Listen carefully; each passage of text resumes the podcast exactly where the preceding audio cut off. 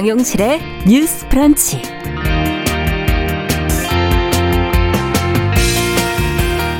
안녕하십니까 정용실입니다. 사회적 거리두기 3단계 격상 필요성이 최근에 꾸준히 거론이 되고 있습니다.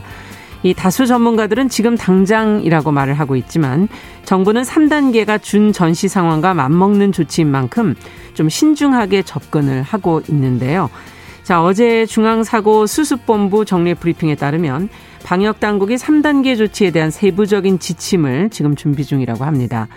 3단계에는 아, 광범위한 조치들이 포함이 되어 있어서 세부적인 실행 과정에 필요한 조치들을 각 부처 또 자치단체와 함께 논의하면서 준비를 하고 있다고 하는데요. 자, 어떤 결정이 내려질지는 모르지만 국민 한 사람 한 사람이 이미 3단계에 와 있다 하는 그런 생각으로 자중하는 것이 모두에게 도움이 되지 않을까 싶습니다. 많은 일들이 그렇습니다만 방역과 관련해서도 가장 중요한 것은 기본적인 것들 속에 있죠. 어느 때보다 그 기본적인 것이 소중하다는 걸 뼈저리게 느끼게 되는 그런 시기입니다. 자, 보건용 마스크를 꼼꼼히 착용하고 깨끗하게 손 씻는 것, 그리고 외출을 자제하는 것, 이것이 최고의 방역 수칙임을 잊지 않으셨으면 좋겠습니다. 자, 8월 26일 수요일 정용실의 뉴스 브런치 시작합니다.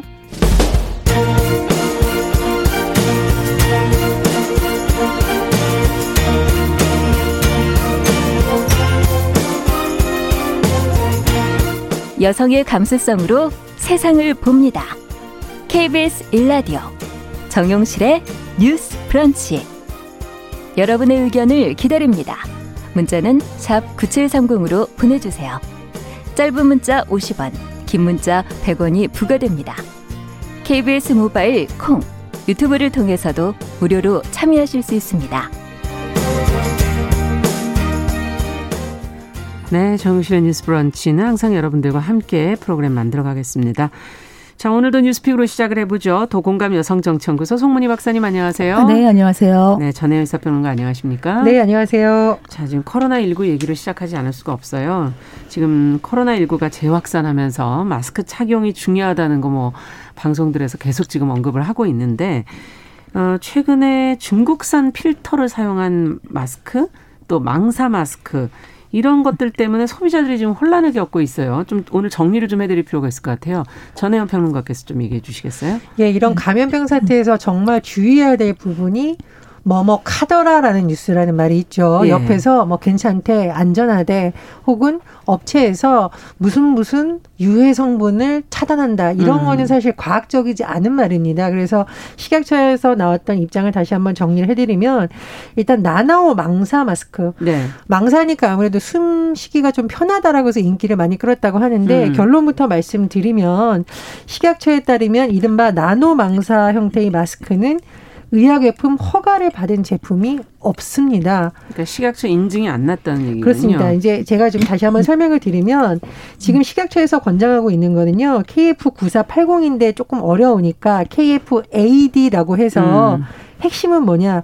비말 차단이 돼야 된다는 겁니다. 그렇죠. 제일 중요하죠. 그리고 이것을 확인하는 방법은 식약처에서 의약 외품으로 인증된 제품이냐인데요. 음. 제품 겉면을 잘 보시면 KFAD 의약 외품이라고 적혀 있는 제품들이 있습니다. 네. 이런 같은 경우는 이제 허가를 인증을 받은 거고요. 그러나 모호한 설명 있잖아요. 뭐 유해 물질 97% 이상이라던가 음. 출처를 알 수 없는 곳에서의 무슨 뭐 허가를 받았다 이런 거는 사실상 좀 위험하다라는 게 아. 지금 정부 당국의 입장입니다. 그래서 따라서 굳이 확인을 하시려면은요 KF94, KF80, KFAD 등등으로 된 제품이고 포장지에 의약 외품이라고 표시되어 있는 걸 사시는 것이 좋다라는 겁니다. 네. 그런데 이제 문제는 뭐냐면 최근 보면 일부 뭐 인터넷 쇼핑이라던가 홈쇼핑 같은 곳에서 마케팅용으로 하는 말이 있어요. 아까 말씀드렸듯이 뭐 유해물질 차단이라던가 네. 무슨 이상한 기관에서 어 인증을 받았다라는 건데 그렇죠. 그런 것을 조금 조심하셔야 된다는 게제 음. 입장인데요. 최근 홈쇼핑 업체 같은 경우에는 중국산 필터를 사용한 일용 마스크를 판매하면서 이게 국내 생산 상품이라는 것처럼 반복적으로 아. 강조해서 또 행정 지도를 받게 됐습니다. 지금 방송통신심의위원회 광고심의소위원회에서 회의를 열고 여러 업체에 권고를 결정을 했는데요. 네. 이게 이제 일회용 마스크에 들어가는 필터가 중국산인데 국산처럼 오인하게 했다라고 했어요. 그래서 음. 방심위에서는 국민의 불안 심리에 편승해서 방역용 상품의 효능 효과 등을 오인케 하는 것에 대해서 굉장히 비판을 했었고 앞으로는 더 엄정하게 심의하겠다고 했습니다. 제가 다시 한번 말씀을 드리는데 예전에 우리가 마스크 구하기 너무 어려울 때는 정말 급한 대로 면 마스크라도 썼잖아요. 음. 근데 지금은 약국에서도 그렇고 인터넷에서도 그렇고 인증을 받은 제품들 많이 구하실 수 있습니다. 그래서 음. 지금 같은 시기에는 의약 외품으로 그리고 비말 차단 인증받은 제품을 사용하시는 게 좋을 것으로 보입니다. 마스크 사실 때 한 번씩 좀 이렇게 검토를 해보셔야 음. 되겠구나 하는 생각이 들고 어떻게 생각하십니까? 지금 뭐 원산지 문제도 나오는 것 같고요.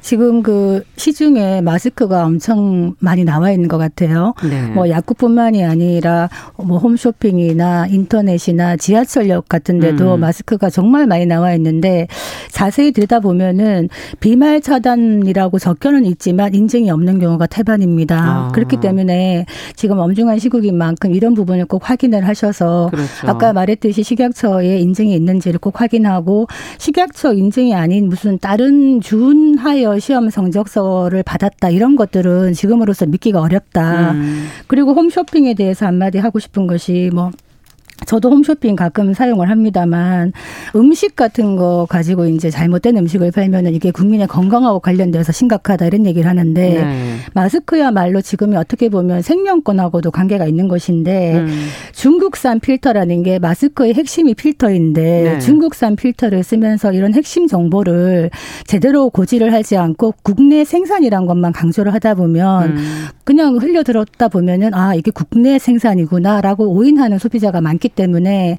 이런 거는 이제 법망을 교묘하게 피해 나가는 수법일 수가 있다. 왜냐하면은 네. 공산품인 경우에는 뭐 소재 원산지를 굳이 표시할 의무가 없기 때문인데 여기에 대해서 공고라는 것은 굉장히 가벼운 징계이기 때문에 추후에 이런 일이 또 반복이 된다면은 소비자를 기만한 부분이기 때문에 조금 더 강한 징계가 그러네요. 내려져야 되지 않겠나 생각이 듭니다. 네.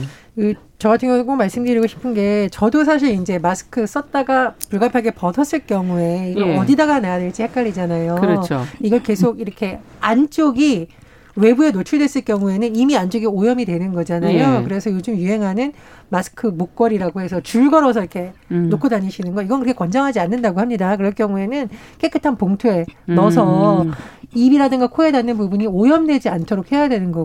그렇죠.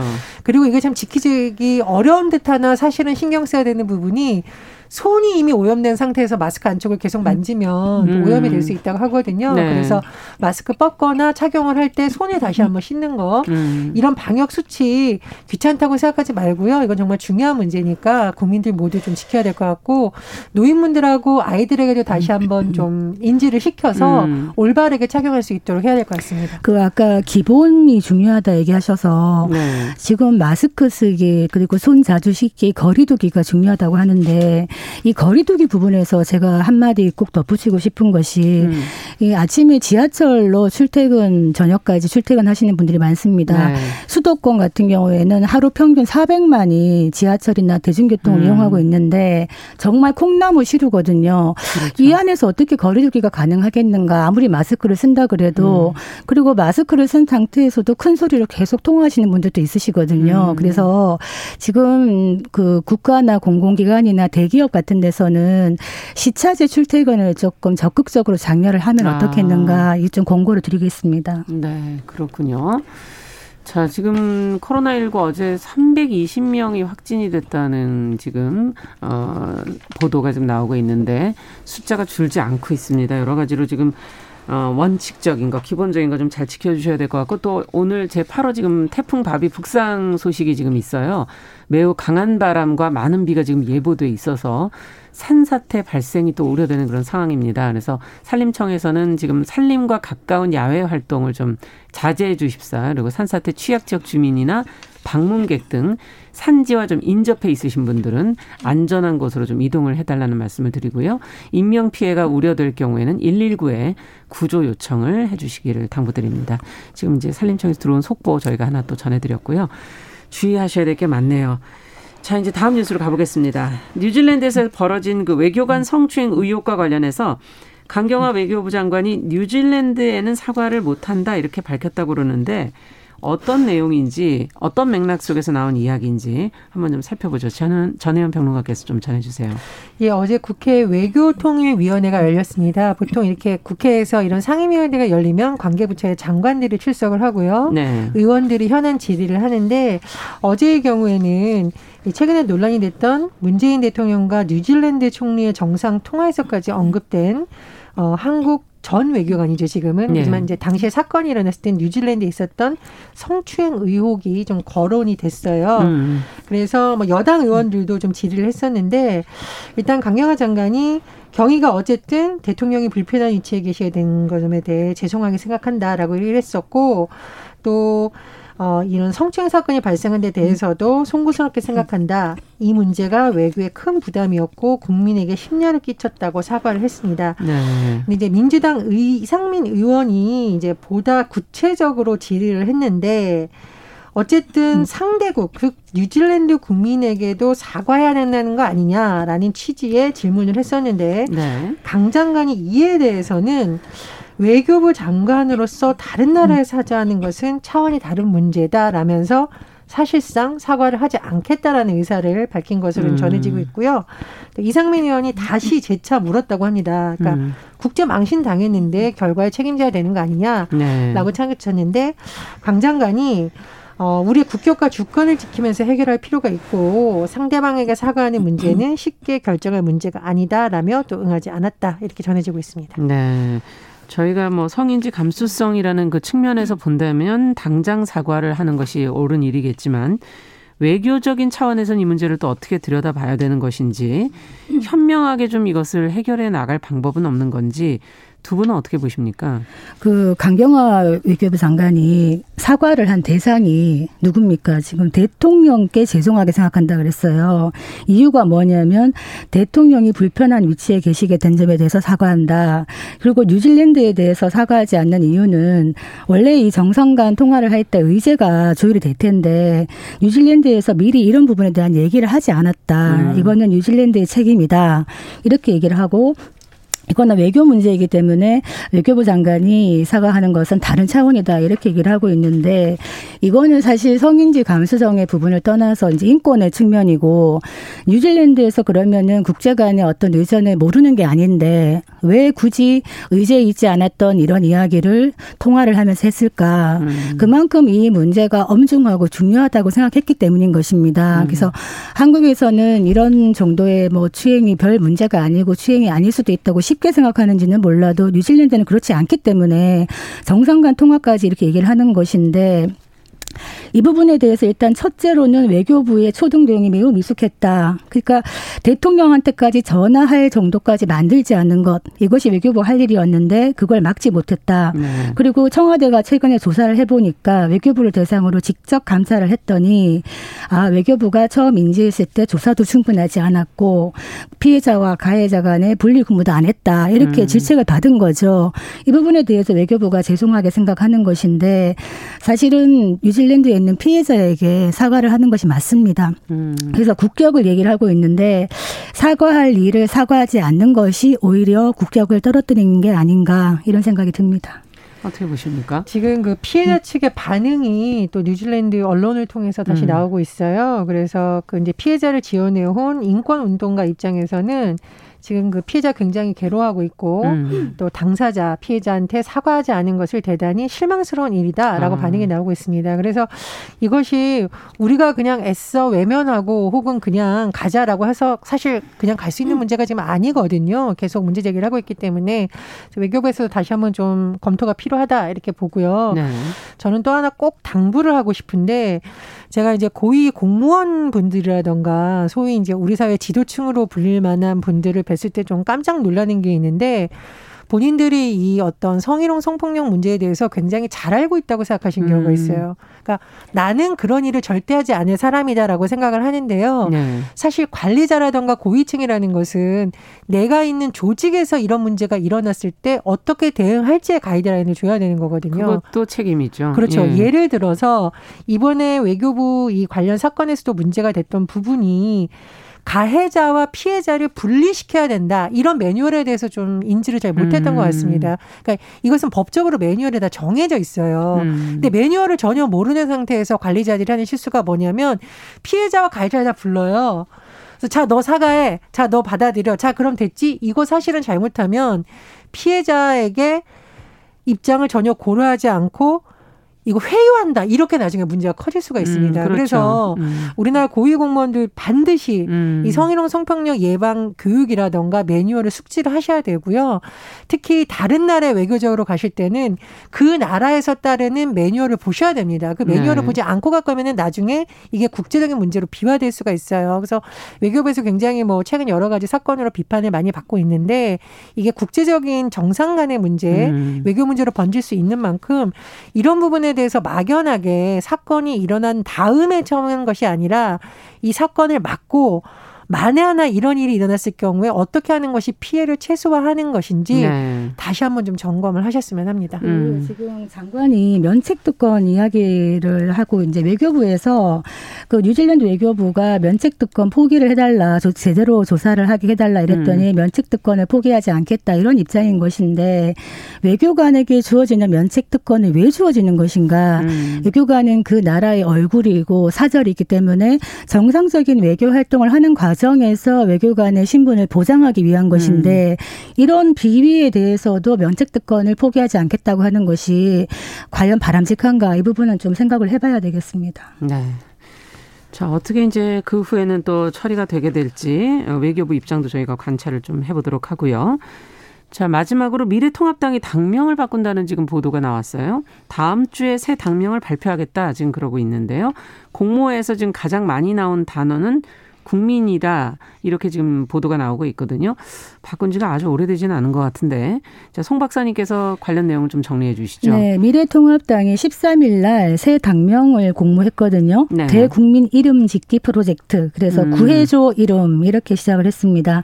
최종 한 17,000여 건의 공모가 있었습니다. 음. 그래서 이 당명이라는 것은 사실 새로운 정강 정책, 새로운 가치를 반영하는 것인데 네. 어떤 것들이 가장 많이 나왔냐 봤더니 한 다섯 명 중에 한 명꼴이 국민이라는 키워드가 가장 많았다.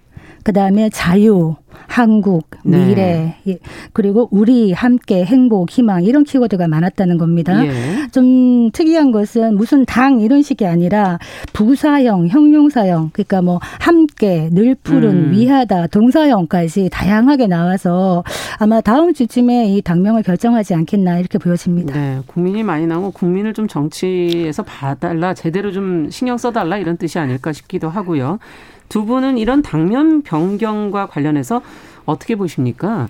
그러니까 음, 기자들이 예. 정치부 기자들이 기사를 쓸때 당명을 헷갈려서 오보 아닌 오보를 내서 굉장히 데스크에게 혼나는 경우가 있습니다. 왜 그러냐면 너무 자주 바뀌다 보니까. 아, 예전 걸 쓰나요? 네, 자기도 모르게 네. 예전 걸 쓴다. 이게 참 웃지 못할 에피소드입니다. 저희도 가끔 대화하다가 예전 당명 음, 얘기하기도 그렇죠. 하죠. 미래통합당이 예. 사실 올해 2월에 바뀐 명칭이에요. 아직도 입에 잘 안. 그렇습니다. 그리고 그때 뭐 밀레니얼 핑크로 색깔을 바꾼다고 해서 그렇죠. 핑크색 옷으로 다 바꿔 입는 거 뉴스 많이 보셨을 거고 사실 지금 이제 미래통합당을 보면 네. 90년에 음. 당시에 여러 가지 당이 합당을 해서 민주자유당, 민자당을 95년에 또 신한국당 이렇게 네. 바꿨고 97년에 한나라당, 2012년 새누리당, 네. 2017년 자유한국당, 네. 올해 6월 미래통합당 이렇게 음. 바꿨다는 건데요. 이번에 당명을 바꾸면 한 여섯 번째 정도라고 합니다. 네. 근데 이제 당명을 바꾼 게 좋다 나쁘다의 문제가 아니라 당명을 바꾼다는 게 아마 정체성과 과거에, 관련된 거잖아요. 그렇죠. 그리고 이제 과거에 잘못된 부분을 좀 단절하겠다라는 의지를 담아야 되는데 네. 이게 이름만 바꿔서는 되는 건 아니고요. 사실 여러 가지 다 바꿔야 되는 거죠. 그렇죠. 그래서 이제 하태경 의원이 한 말이 참 음, 적절한 표현인 것 같은데 잘못된 과거는 다 폐기해야 되고 음. 당내 혁신의 계기로 삼자라고 했는데 저 이게 같이 돼야지 효과가 있지 않겠습니까? 그렇죠. 지금 너무 많이 당명도 바꾸고 음. 뭐 위성 정당도 만들었다고 했기 때문에 잘못된 이제 국민의 피로도만 높아질 수 있고 그래서 이런 부분이 같이 필요하다고 생각을 하고요. 그리고 저는 이제 최근 통합당이 지지율이 뭐 올랐다 내렸다 이런 여러 가지 변화가 있었는데 네. 꼭 짚어야 될 부분이 뭐냐면 김종인 비대위원장과 주호영 원내대표가 표면상으로는 큰 마찰이 없는 것으로 보여요. 네. 예전에 보면 당 대표와 원내 대표 간의 뭐 갈등이라든가 이런 게 음. 불거졌던 시기에 보면 오히려 지금 그렇진 않은데 그런데 이제 두 사람의 발언이라던가 행보에 있어서는 조금 차이가 있습니다. 음. 예를 들면 김종인 비대위원장 같은 경우에는 이념에 관한 뭐 어떤 부분이라던가 너무 우리 사회의 부유층을 감싸는 듯한 발언을 굉장히 경계하고 있어요. 음. 그래서 중도 뭐 약자의 동행 이런 걸 강조하고 있는데 주호영 원내대표는 최근 들어서 하는 발언이 조금 과도하다는 비판을 받고 있습니다. 음. 예를 들면 주호영 원내대표가 어떤 여권의 부동산 정책을 이제 비판하면서 공산주의 이런 표현을 음. 쓴다던가 음. 지난번 박지원 국정원장 후보자에 대해서 저가 내통안해서 음. 색깔론에 휘말린 부분 이런 부분은 사실 지금 당이 어떤 변화하는 모습을 과거로 뒤돌린다라는 음. 비판을 받고 있거든요. 그래서 어 지금 오히려 원내 대표라던가 어떤 원내 역할이 매우 중요한데 음. 정책은 정책으로 비판을 해야지 이념을 끌어오는 것은 맞지 않는다 이런 비판 제기되고 있습니다. 그래서 네. 그런 부분을 같이 가야 된다라고 보고요. 어, 또 하나 제가 드리고 싶은 말씀은 여든 야든 소장파가 항상 있었거든요. 아, 그렇죠. 예, 지금 보수당의 경우에 보면은 음. 뭐 이른바 남원정 남경필, 원희룡, 정병국. 이제는 소장파라고 하기에는 좀 그렇죠. 네. 나이가 많이 드셨습니다. 예. 그러나 뭐 남원정, 음. 민본 20일, 음. 뭐 아침 소리 이렇게 돼서 초재선을 중심으로 그렇죠. 새로운 바람을 일으키는 그렇죠. 예. 새로운 바람도 일으키고 우리 당이 나아가야 될 정책적인 방향이 뭐냐에 예. 대한 논의가 활발했었는데 최근에 보수당에서는 좀 그런 움직임이 적은 것 같습니다. 음. 그래서 시대 변화를 담는 그게 뭐 소장파일 수도 있고요. 비대위일 수도 있는데 정책적인 변화, 가고자 하는 노선에 있어서 시대를 담는 변화가 같이 맞물려야 효과가 있겠다. 저는 이렇게 네. 생각을 합니다. 지금 이제 제 친한 사람들 중에 검사 한 분이 어떤 얘기를 하냐면 수사를 하다 보면요. 이름을 자주 바꾸고 전화번호를 자주 바꾸는 사람들 중에 좀 문제가 있는 사람들이 많다. 이런 얘기를 해요. 음. 제가 왜 이 말씀을 드리냐면 미래통합당이 아까 말했듯이 지금 미래통합당도 출범한 7개월 정도밖에 안 됐는데 또 바꾸는 것이거든요. 음. 거의 뭐 연례 행사식으로 지금 당명을 계속 바꾸고 있습니다. 그렇게 되면은 로고도 바뀔 것이고 색깔도 바뀔 것이고 또 인쇄소가 네. 또 불이 나겠죠. 근데 음. 문제는 이 제가 수족관 얘기 한번 한 적이 있습니다만 수족관에 고인물이 그대로 있고 물고기들이 그대로 있는데 수족관만 다시 바꾼다고 해서 달라지느냐. 음.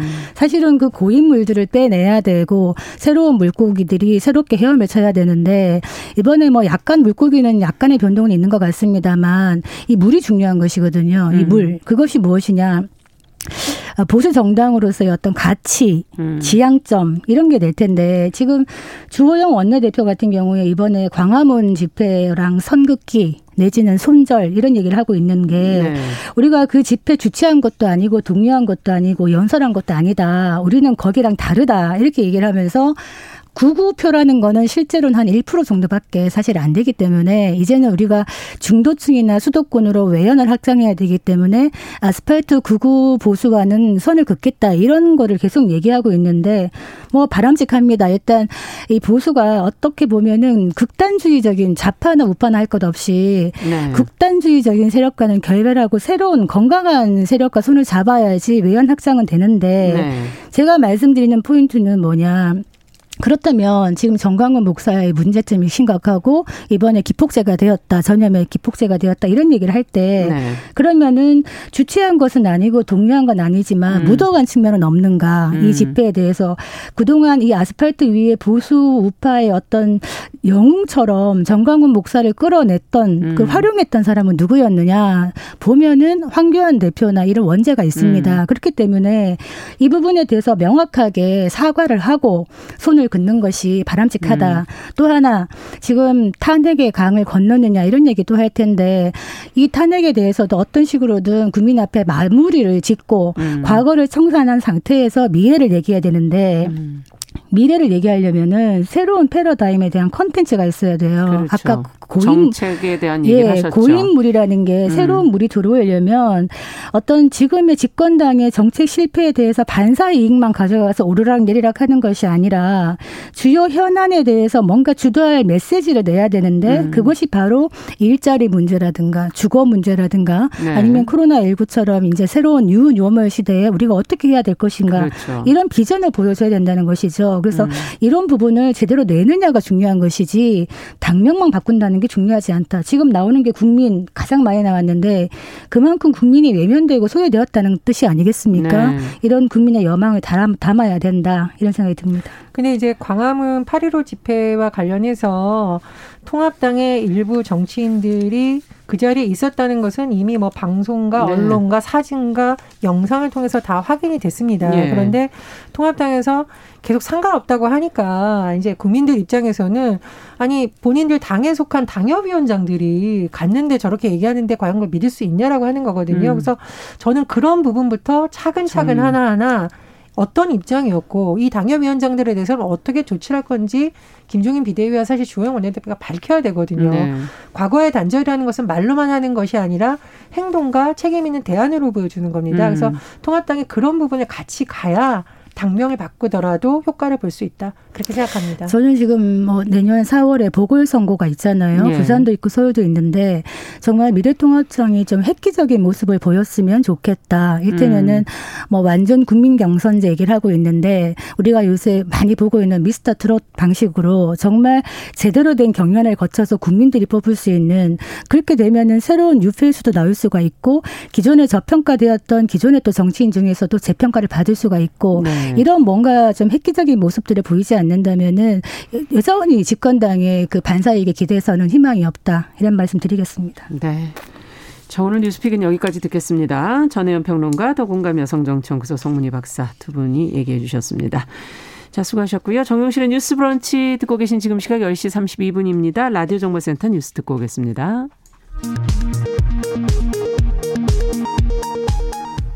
국내 코로나19 신규 확진자가 오늘 0시 기준 320명 발생했습니다.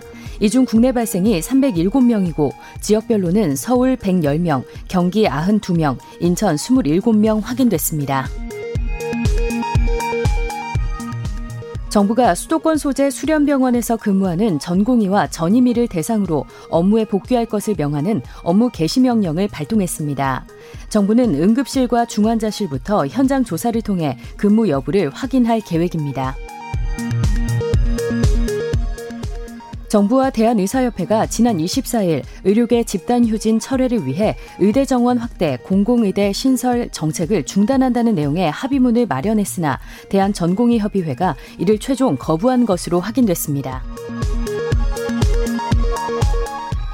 제8호 태풍 바비가 북상하면서 태풍특보가 내려진 제주도와 전남 일부 지역엔 최대 순간 초속 20m가 넘는 강한 바람이 불고 있습니다. 기상청은 오늘 오전 바비의 강도가 강에서 매우 강으로 발달할 것으로 내다봤습니다.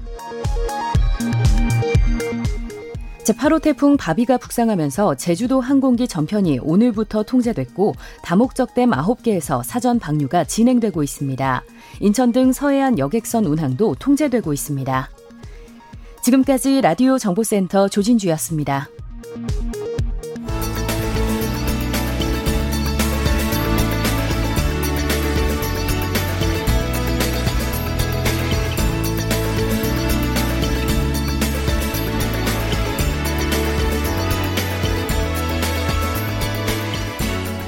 세상을 보는 따뜻한 시선.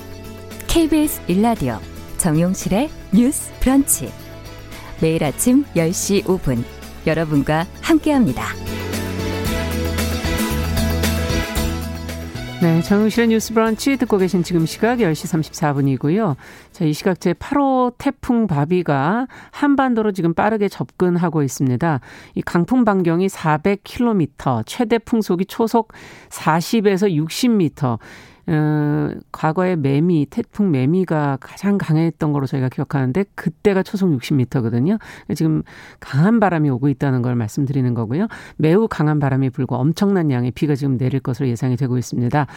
어, 지금 초속 50m 이상의 바람은 강풍의 가장 강력한 단계이기 때문에 사람이나 바위가 날아가고 철탑이 휠 정도의 위력이라는 거 잊지 마시고요. 태풍 피해 최소화하기 위해서 외출 삼가시고 또 시설물 점검 하셔서 안전사고에 좀 미리미리 대비해 주시길 다시 한번 당부 말씀드립니다. 자, 수요일에는 저희가 국제뉴스도 정리해서 듣고 있습니다. 조윤주 외신캐스터 지금 전화 연결돼 있습니다. 안녕하세요. 네, 안녕하세요. 네. 오늘 첫 번째 소식은 미국에서 제2의 조지 플로이드 사건이 발생해서 또다시 시위가 벌어지고 있다 그러는데 네. 이번에는 비무장 상태 흑인이 경찰에 쏜 총에 맞아서 하반신 마비 위기에 처했다고요? 네, 맞습니다. 어, 지난 23일인데요. 제이콥 블레이크가 위스콘신주 캐노사에서 자신의 차에 탑승하려던 중에 백인 경찰의 쏜 총에 맞아서 쓰러졌습니다. 음. 이 현장이 담긴 동영상이 인터넷에 공개되면서 사건이 알려지게 된 건데요. 블레이크가 조수석에서 내려서 운전석으로 자리를 옮기려고 이동을 했고 그 순간에 현장에 있었던 백인들이 그를 쫓아가면서 결국 차에 타려고 하는 그의 등 뒤에 총을 쐈습니다. 여러 발을 아. 쐈습니다. 그런데 블레이크의 차 안에 아들이 세 명이 타고 있었고 이 장면을 고스란히 다 봤다고 하는데요. 블레이크는 경찰에서 즉시 병원으로 후송이 됐는데 중태에 빠졌고요. 척수 손상을 입어서 하반신 마비 가능성이 상당히 높다고 합니다. 음. 뿐만 아니라 장기 여러 곳도 다쳤다고 하는데요.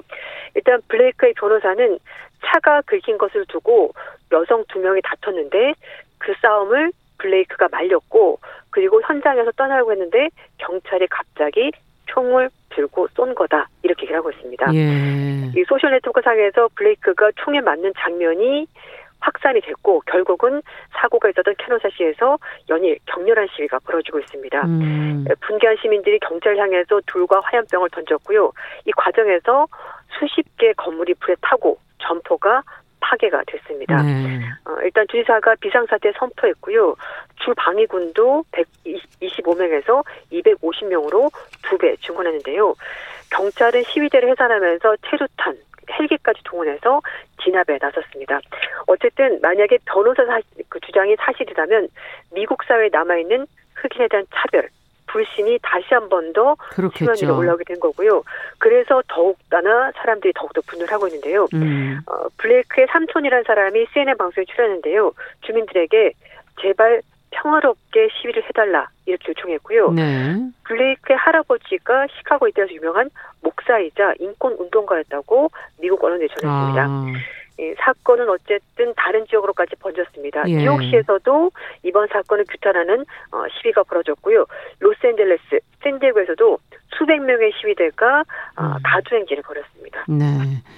자, 조지 플로이드 사망 사건에 이어서 또 이런 일이 벌어지면 지금 네. 대선이 얼마 남지 않았기 때문에 영향을 주지 않을까 뭔가 변화가 생길 수도 있겠네요.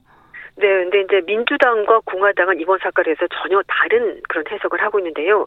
위스콘신주는 공화 민주 양당이 경합을 벌인 소위 말해서 경합주에 속합니다. 음. 일단 뭐 지금 표면상으로는 과도한 공권력의 행사가 된 것이고 그리고 인종 차별이 벌어졌기 때문에 거기에 항의하는 시위가 확산되면서 이 부동층의 표심에 영향을 미칠 것으로 보이는데 네. 일단 민주당 대선 후보 조 바이든 전 부통령은 미국의 영혼이 총격에 관통됐다 이렇게 표현했고요. 네. 그러면서 이 블레이크의 회복과 그의 자녀를 위해서 기도하겠다라고 말했습니다. 음. 어, 그리고 즉각적이고 완전하고 투명한 수사를 요구한다면서 관련자는 책임을 물어야 되고 인종 차별을 없애는 것이 정말 미국의 시급한 과제다 이렇게 음. 강조했습니다. 반면에 트럼프 대통령 장남인 트럼프 주니어는요 SNS 통해서 블레이크의 과거 범죄 전력을 두치면서 이번 시위를 조롱했습니다. 국고성의 평론가인 앤디 은고가 글을 올렸는데 이 사람이 네.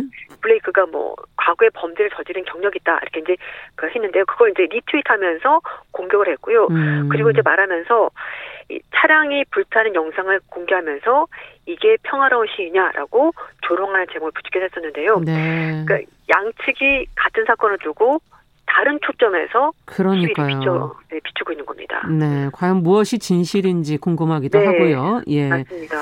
자, 미국 대선 얘기가 나왔으니까 관련 소식을 조금 더 들어보았으면 좋겠는데 이번 주에 네. 그 공화당 전당대회 지금 열고 있는데 맞습니다. 니키 헤일리 전 유엔 주재 미국 대사 다음 대선 출마 가능성을 염두에 둔 듯한 발언을 해서 지금 주목을 받고 있다고요.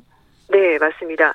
니키 헤일리 전 유엔 주재 미국 대사가 공화당 전당대회 연설에서 2024년 대선 출마 가능성을 염두에 둔 듯한 발언에서 주목을 받고 있습니다. 어. 헤일리 전 대사가 트럼프 대통령 그 지지 연설하면서 자신의 정체성, 네. 삶의 행적을 소개하면서 어떤 뭐좀 눈도장 찍는 그런 행동을 했는데요. 음. 헤일리 전 대사는 인도계 이민 2세라고 합니다. 예. 2011년에 집권 공화당 소속으로 사우스 캐롤라이나주 주지사 선출이 됐고요. 재선에 성공했고 또 2017년에 트럼프 행정부에서 유엔 주재 미국 대사로 발탁이 됐는데 네. 그 자신이 소수 인종이고 그리고 첫 번째 여성 주지사다 이런 부분을 부각을 시켰다고 해요. 아. 버지가 터벌을 쓰고 있었고 어머니는 사리를 들고 있었다. 그러니까 인도계 출신이다 이렇게 말하면서 흑과 백으로 이뤄진 세상에서 자신은 갈색 소녀였다라면서 음. 정체성을 얘기했습니다. 그리고 어머니는 성공적인 사업을 했던 사람이고 아버지는 대학에서 30년 동안 가르쳤다 이렇게 얘기했는데요. 약간 겹치는 부분이 있죠. 그 민주당의 조 바이든 부통령 후보가 네, 러닝메이트로 카멜라 예 카멀라 해리스 의원을 발탁을 했는데 공교롭게도 어, 카멜라 의원이 그 어머니가 인도계 아버지가 아프리카계거든요. 그렇죠. 그래서 예, 공화당 측도 이번에 이제 앞에 말씀드렸던 조지 플로이드 사망 사건도 그렇고 미국에서 있었던 여러 가지 인종차별 반대 시위 이런 것들이 아무래도 신경이 쓰였던 것 같고요. 특히 민주당 쪽에서는 공화당을 음. 굉장히 이런 부분에 대해서 공격 포인트를 삼고 있거든요. 그래서 네. 공화당에도 유색 인종의 여성이 정치인으로 좀 활동할 수 있다 이런 얘기 될것 같고 또 자신을 내세우는 그런 발언이어서 공화당이 그동안 약점으로 꼽혔던 소수인종 음. 보호 여성으로부터 어떤 표를 얻기 위해서 하는 행동이 아닌가 뭐 이런 얘기를 하는데요. 뭐 러닝메이트로 뛸 생각이 있는 건가요? 그거는 음, 아직은 뭐 밝혀지지 않고 네, 있죠. 아닙니다. 네. 네. 어쨌든 러닝메이트 정해진 상황이고 그래서 네. 어쨌든 헤일리 대사가 좀 정치에 대해서 뭔가 좀 포부가 있는 것 아니냐라는 음, 어, 생각을 할 수 있는 그런 여지에 발언했습니다. 네. 자, 트럼프 대통령의 부인인 멜라니아 여사의 연설도 이번 전당대회에서 주목을 받았다고 하던데요. 네, 맞습니다. 트럼프 대통령 부인인 멜라니 여사가 25일 현지 시각인데요. 네. 전당대회에 나와서 어, 자신의 남편 재선 도전 지지 연설을 한다고 하는데 음, 좀 음, 또 주목을 받는 것이 음. 멜라니 여사가 2016년에 공화당 대통령 후보 경선에서 당시 트럼프 대통령에 대한 지지 연설하면서 버락 오바마 전 대통령 부인인 미셸 여사가 8년 전에 민주당 전당대회 때 했던 연설을 일부 표절하면서 좀 망실 아, 당했거든요. 예. 네, 그래서 이번에는 어떤 연설을 할지 그래서 언론에 주목을 하고 있습니다. 네. 네, 멜라네 여사 측 관계자는 멜라네 여사 연설에 대해서 연설문은 모든 표현이 멜라네 여사가 직접 쓴 것이고 어. 굉장히 진보적인 인물이다 이렇게 말했다고 하는데요. 예. 우리 시각으로 9시 30분부터 연설한다고 하니까 조금 있으면은 어떤 연설했는지 아, 내용이 나올 것으로 그렇겠네요. 보입니다. 음, 근데 멜라니 여사가 뭐 트럼프 대통령 그렇게 썩 사이가 좋지 않은 것을 알려주면서 네. 연설 간직 한다고 하니까 더 관심 집중되고 있고요. 특히 뭐 모델 출신이고 음. 대중적으로 인지도가 높기 때문에 그녀 연설이 여성 유권자들에게 어떤 영향을 미칠지 아. 뉴욕 타임스가 또 뭐 관심 집중된다 이렇게 얘기를 하고 있습니다. 네. 멜라니 여사뿐만 아니라 트럼프 대통령 차남인 에릭, 차년 티파니 그리고 마이크 폼페오 국무장관 이런 사람들도 찬조 또는 지지 연설을 한다고 합니다. 네, 미국 대선의 분위기가 이제 서서히 익어가기 시작하는구나 하는 그런 느낌이 드네요. 자, 오늘 소식 잘 들었습니다. 감사합니다. 네, 감사합니다. 네. 네 국제뉴스 조윤주 외신캐스터와 함께 살펴봤습니다.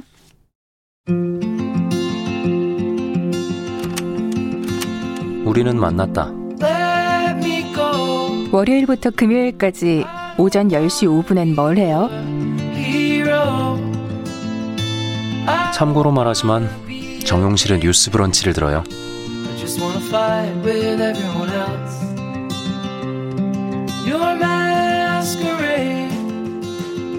네, 정용실의 뉴스 브런치 듣고 계신 지금 시각 10시 44분입니다.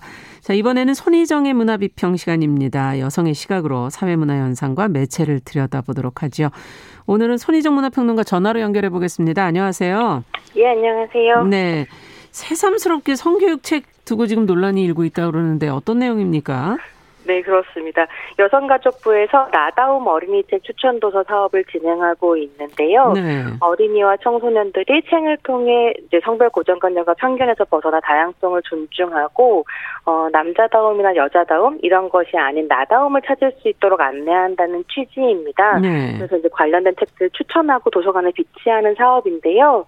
일부 보수단체에서 이 사업에 선정된 책을 문제 삼고 청와대 여가부 폐지 청원을 올리면서 화제가 음. 되고 있습니다. 네, 그 책 중에 이제 성교육 책이 있었던 거죠. 네, 어떤 네, 책입니까? 음. 네, 이 네, 뭐, 이 책 같은 경우는 가장 화제가 된 것이 아기는 어떻게 태어날까입니다. 음. 근데 이 책이 1971년 덴마크에서 처음 출간되었고요. 네. 이후로도 전 세계적으로 널리 읽힌 그림책이에요. 음. 성교육의 성교육 그림책의 고전이라고 하더라고요. 네. 근데 아이가 보통 이제 아기는 어떻게 만들어지나요? 라고 질문을 하면 음. 많은 어른들이 당황을 할 텐데요. 네. 보통 뭐라고 대답할까요? 글쎄요. 뭐 여러 가지 뭐 예전에는 비유를 썼었죠. 요즘에는 네, 뭐, 조금 더 직접적으로 얘기를 해주지 않을까 그런 생각이 드는데. 뭐, 학이 물어다 줬다라거나 음, 다리 밑에서 주워왔다. 다리에서 주워왔다라거나 예. 네 이러면서 얼버무리는 경우가 많을 텐데요. 음. 이런 당황스러운 상황에서 큰 도움을 받을 수 있는 책입니다. 아. 엄마와 아빠가 만나서 성교를 하고 임신을 하고 예. 출산을 예. 하는 과정에 대해서 아주 쉽고 또 따뜻하게 소개하고 있거든요. 음. 근데 우리도 이제 인식이 예전과는 좀 많이 달라진 것 같은데 네, 어, 그렇습니다. 네, 이것이 왜 문제가 되는 것인지 궁금하네요. 네. 근데 그 이야기로 넘어가기 전에 음. 좀 제가 이 책에서 소개를 해드리고 싶은 것이 음. 이 책의 시작 부분에 아기가 태어나려면 엄마랑 아빠가 힘을 합쳐야 해. 음. 엄마 아빠가 언제나 아기와 함께 사는 건 아니야. 하지만 아기는 엄마와 아빠 두 사람이 있어 태어난 거야라는 내용으로 시작을 하거든요. 네. 이게 이제 다양한 가족 형태를 이미 염두에 두고 설명을 아. 한다는 점이 좀 인상적이었고요. 예. 어떤 아이도 이 책을 읽으면서 소외된다는 느낌을 갖지 않게 되는 거죠. 음. 그래서 제가 이 책을 보고 난 다음에 아기는 어떻게 태어날까를 비판하는 보수 유튜브 방송도 찾아봤어요. 네. 뭐라고 이야기를 하시는지. 문제인가? 예. 네, 근데 되게 귀여운 그림책을 펼쳐놓고 읽으면서 막 한탄을 하고 한숨을 쉬면서 음. 너무 끔찍해 하시더라고요. 그러니까 삽입 성교 자체가 아이들에게 설명된다는 게 아. 너무 이제 깜짝 놀라신 거죠. 네. 근데 저는 그렇게 표현하시는 게 오히려 좀 불편하게 다가왔는데요. 음. 이렇게 성을 위험하고 더러운 것 취급하는 난리법석이 음. 과연 우리 사회에 도움이 될까라는 그렇죠. 생각이 좀 들었고요. 그보다는 아이들에게 필요한 정보를 정확하게 전달하는 성교육 책이 아이들에게도 도움이 되지 않을까라는 생각이 좀 들었습니다. 네. 그래서 이제 이게 온라인 서점에 들어가서 보시면 음. 검색해 보시면 대략의, 대략의 내용을 확인하실 수 있거든요. 그렇군요. 그래서 청취자들께서도 한번 살펴보시고 직접 판단해 보시면 좋을 것 같습니다. 무엇이 문제가 정말 있는 것인지 한번 들여다보실 필요가 있겠어요. 네, 성에 그렇습니다. 대한 인식이 좀 올바르게 돼야 감추기보다는 좀 제대로 알고 있고 직면할 수 있어야 저희가 우리가 다른 문제들이 생기지 않을, 않은 성의식이 좀 올라가지 않을까 하는 생각도 드는데요. 네, 그렇습니다. 자, 그러면 여기서 좀 이런 책들 좀 좋은 게 있으면 좀 추천 좀 해주세요, 오늘. 네, 어떤 게 있을까요? 몇 번을 좀 준비를 했는데요. 예. 어, 성에 대해서 더 적극적으로 질문하고 함께 이야기해야 한다고 주장하는 한국 작가의 책을 좀 소개해드리겠습니다. 네. 네, 성교육 전문가인 심 에스더 선생님과 오마이뉴스의 최은경 기자가 함께 쓴 이런 질문 해도 되나요? 라는 음. 책입니다. 10대 초반의 딸을 키우고 있는 엄마인 최은경 기자가 네. 성교육 전문가인 심혜수 선생님한테 궁금한 것들 질문하고 대화를 나누는 형식으로 아. 되어 있는데요. 이게 이제 뭐 아이들에게 섹스라는 말 해도 될까요? 라는 음. 질문에서부터 시작해서 책구금 동영상 막을 수 있나요? 음. 엄마 아빠의 스킨십 보여줘도 될까요? 뭐 장애인의 성 왜 말하지 않죠? 등 총 20개의 질문에 대한 아. 친절한 답을 좀 만나보실 수 있습니다. 네. 이제 말씀드린 것처럼 첫 챕터가 섹스라는 말 해도 될까요?인데요. 음. 이 질문을 받은 이제 신 선생님은 아이들 예, 아이들이 언젠가 알게 될 이야기 그리고 알아야 할 이야기라면 음. 피하기보다 우리가 아는 대로 최선을 다해 말해주는 것이 좋다라고 이야기합니다. 음. 그래야 이제 왜곡된 정보에 무방비로 노출되는 위험을 줄일 수 있다는 거죠. 그렇죠. 뿐만 아니라 이제 어른들이 잘 모르니까 완벽한 정보를 주지 못해서 좀 겁이 날 수도 있잖아요. 음. 그래도 어른들이 솔직하게 이야기를 한다면 아이들이 의외로 편견 없이 받아들인다는 거죠. 네. 저는 이게 좀좀 인상적이었는데요. 아까 말씀드렸던 것처럼 아기는 어떻게 태어날까의 삽입선교 장면이 그림으로 묘사가 되거든요. 네. 근데 이제 공중파 뉴스에서 지금 삽입선교라는 말을 들으시는 순간 음. 아 하고 당황하셨다면 음. 이미 청취자들께서도 성에 대한 편견을 가지고 계신 거죠. 음. 실제로 편견이 없는 아이들은 주변의 분위기에 따라서 이걸 받아들이기가 쉽고 음. 이제 아무런 그러니까 태도를 중립적으로 가지고 정보를 주는 것처럼 잘 설명을 하면 네. 아이들은 그 장면을 그냥 이제 정보로 받아들이기 쉽다는 거예요. 음. 그래서 성교육 책을 음란하다라고 말하는 목소리가 네. 오히려 어떻게 보면 성을 더 음란한 것으로 만드는 셈이죠. 네. 그래서 좋은 태도를 가지는 것이 중요할 것 같은데요. 그렇죠. 문제는 뭐냐면 어른들이 아이들에게 성에 대해서 이야기를 해주면 좋은데 예. 한국 사회에서 성에 대해서 제대로 배울 기회가 없었기 때문에 어른은 우리도 잘 모른다는 점입니다. 아. 그래서 이제 어른들도 공부가 필요할 텐데요. 예. 이런 질문 해도 되나요?는 이제 어른들에게도 도움이 되어드릴 수 있을 것 같습니다. 아 그렇군요. 저희도 뭐 어릴 때 제대로 된 교육을 받았다고 할 수가 없기 때문에 어, 왜곡되지 않고 반듯한 그런 인식을 가지려면 조금 더 공부가 필요할 것 같고요. 자, 그 외에 또 더 소개를 좀 해주세요. 예, 그래서 이제 음. 아까 말씀드린 것처럼 어른들도 성에 대해서 잘 모르기 때문에 음. 어 이게 이제 나이가 든다고 해서 주민등록증과 함께 성에 대한 지식이 우리 앞에 떨어지는 게 아니잖아요. 예. 그래서 이제 어른들도 생식기의 구조나 이름을 잘 모르고 음. 몸에서 일어나는 일을 잘 이해하지 못하기도 합니다. 네. 심지어 이미 아이를 낳아 키우고 있는 부모님들조차 피임법을 잘 모르는 경우도 허다하고요. 음. 그래서 이제 아이들에게 올바른 성교육을 하는 건 고사하고 내 몸의 건강 건강도 잘 지키지 못하는 상황이 벌어지기 때문에 네. 전문가들은 아이에서부터 어른까지 그 갱년기를 지나는 중년과 음. 노년기에 접어든 분들에게까지 고생애 주기에 맞는 포괄적인 성교육과 건강 상담이 아. 필요하다고 강조하고 있고요. 이게 이제 성교육을 잘 못 받았던 것, 성에 대해서 잘 모르는 것이 그야말로 건강의 문제라는 점을 계속 지적을 하고 있습니다. 음. 정말 실제로 그런 부분이 있네요. 성인 여성들 네 경우에 보면은 몸을 모르면 건강 문제가 아무래도 문제가 생기죠. 네. 음. 그래서 이제 이런 것들을 좀잘 볼수 있는 책을 한 권 더 추천을 드리고 싶은데요. 네. 사실 성교육이라고 하는 게 그저 성교에 대한 것이 아니고 음. 그건 중요한 일부일 뿐이고 성교육은 나의 몸에 대해서 그리고 내가 몸 나의 몸이 세계와 맺는 관계에 대해서 꼭 필요한 정보를 배우는 계기이거든요. 네. 근데 이게 성적으로 보수적이고 성교육을 제대로 하지 않는 나라일수록 음. 사실 여성의 몸에 대해서 금기시를 하고 음. 여성들이 자신의 몸에서 잘 모르게 되거든요. 네. 그래서 추천드리고 싶은 책이 리사 랭킨의 마이 시크릿 닥터라는 책입니다. 아. 이 책의 부제는 내 친구가 산부인과 의사라면 꼭 묻고 싶은 여자 몸 이야기인데요. 음. 이제 산부인과 저 의사인 저자가 성인 여성들이 몸에 대해서 너무 무지해서 여러 가지 황당한 사건들이 벌어지는 걸 보면서 네. 이 책을 꼭 써야겠다고 결심했다고 합니다. 음 그렇군요. 이 남성들을 위한 책도 좀 있었으면 좋겠다 이런 생각도 들어요. 예 그렇습니다. 음. 자또 하나 더 추천해 주신다면? 예, 마지막으로 추천해 드릴 책은요. 성교육 전문가이자 성소유자 인권활동 활동가인 한채윤의 여자들의 섹스북이라는 책입니다. 예. 예, 여성들이 안전하고 즐거운 성생활을 누릴 수 있는 방법을 자세하게 알려주고 있는데요. 음. 저자는 이 책에서 전문적인 지식에 기반을 두지만 좀 쉽게 이해할 수 있도록 네. 생생한 실제 이야기를 다루고자 했다고 소개합니다. 네. 이제 책이 되게 중요한 게 생식기와 성기를 구분하면서 시작되거든요. 음. 근데 저자는 생식기와 성기를 동일시하면 모든 성행위가 임신을 목적으로 하는 행위로만 좁혀진다라고 지적하고 아.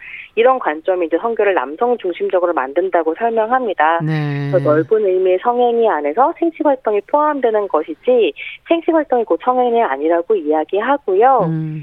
이 책 같은 경우에는 지금은 절판된 레즈비언 섹스 가이드북이었던 한치훈의 섹스 말하기의 수정 등보판인데요. 네. 이성애자뿐만이 아니라 동성애자, 양성애자, 무성애자 등 다양한 성적 지향의 여성들이 음. 어, 읽어볼 수 있는 좋은 책입니다. 그러네요. 지금 궁금해하시는 분이 몇 분 계셔서 한채윤의 여자들의 섹스북 저희가 끝으로 소개해드렸습니다.